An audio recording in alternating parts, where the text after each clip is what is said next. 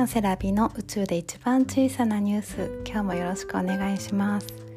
この番組は遥か宇宙の天の川銀河に浮かぶ青い地球に住む月のセラビの毎日のちっちゃなニュースを日記のように音声で残していくポッドキャストです。月の写真家月のセラビが自分自身と向き合うために始めたものです。お時間が許す方はどうぞお付き合いください。昨日は長男のみっちゃんと夜寝る前に話したことをお話ししたんですけれどもその時みっちゃんがお腹が痛いって言い出したんですよ。でどんな風に痛いのって聞くとわからないって言ってトイレに行きたいわけでもないしそんなに食べ過ぎたわけでもないしなんだろうねって言いながら眠ってたんですけれども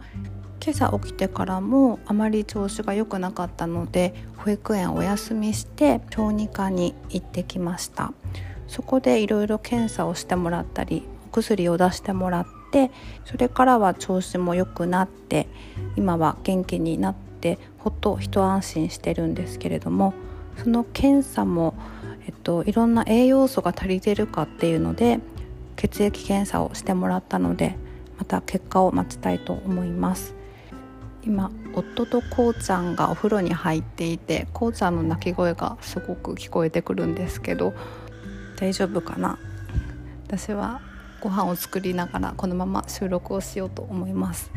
最近ですね読み終わった本があってヨハネス・ケプラーの「天文学の新たなる地平へ」っていう本なんですよね。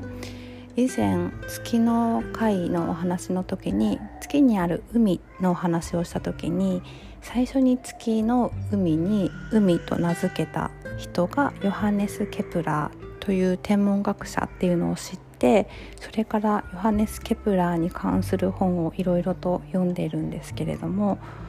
私が説明するまでもなくすごい偉大な天文学者なんですよね。ちょっとすいません。こうちゃんが気になって見に行ったら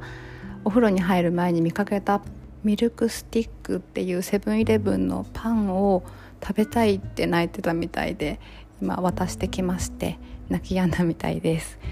でねこのヨハネス・ケプラーの話に戻りますね。このケプラーは彼が発見した法則によってニュートンが万有引力の法則を発見したらしいんですよね。なのでもしもニュートンがいなかったとしてもきっと別のニュートンが出たに違いないしかしケプラーの他にはあのケプラーに代わる人物が出ることはありえなかっただろうっていうふうにケプラー研究の第一人者のイギリスの E.J. エイトン氏っていう方が言うほどのすごい天文学者なんですよ。で彼が月の海について海って名付けた時に地球の海みたいに水があるっていう風に言ってたそうなんですよね。それと同じように考えたのがあの有名なガリレオ・ガリレイだったんですよね。この本の中にもガリレオ・ガリレイとヨハネス・ケプラーが同じ時代に生きていたので出てくるんですけれども別々の国に住んでいて実際に会うことはないんですがお互い書いた本を読み合っていてケプラーもガリレオ・ガリレイも月の海には水があるっていう風にお互いに手紙でやり取りをしたりとかしてたみたいですね。でなかなかケプラーから書いた手紙がガリレオ・ガリレイから返事がなくって生涯1通しか戻ってこなかったって書いてありました。あとガリレオ・ガリレイの名前を最初に聞いた時にファーストネームとラストネームがこだまのように似ているっていうのでケプラーは面白がっていたそうですなんかそういう面白いエピソードもあったり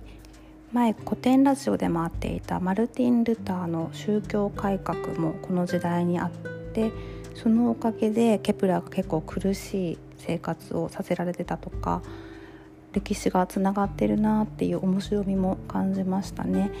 でねそのちょっと天文学の話とはまた違うところですごく心に残ったところがあってそれをちょっと紹介したいんですけれどもねとケプラーは何度か結婚をしていて結構たくさん子供持つことになるんですね。最初にケプラーが息子が生まれて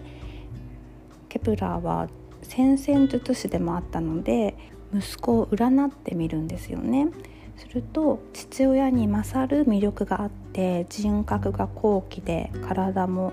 頭も動きが素早く数学と機械操作の才能を示すっていうことだったんですけれどもわずか2ヶ月でその小さな息子が病気になって亡くなってしまうんです。そして2人目の子供もわずか35日しか生きられなかったんですよね。その後奥さんが亡くなって再婚するんですけれどもその相手は子供を7人産んだんですがそのうち無事大人になったのは1人か2人だけだったって書いてありました。そのうち最初に生まれた娘が2歳半で咳が出る病気と虚弱と転換の発作で亡くなってしまうんですよね。その女の子と同じ名前の娘がケプラーの奥さんは連れ子でいたんですけれどもケプラーもすごく可愛がっていて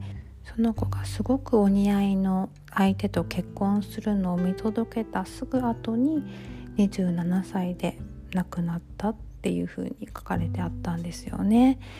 今から何百年も前のことですから生まれた子供が大人になるっていうのはほんの一握りだったんですよね。それがねすごく心に響いてうん、読むたびにつらかったですし今でもね日本だけでなくて世界中でいろんな環境でね子供が大人になれない環境ってあるんだろうなって思ったし来月長男のみっちゃんが七五三なんですよね3歳で。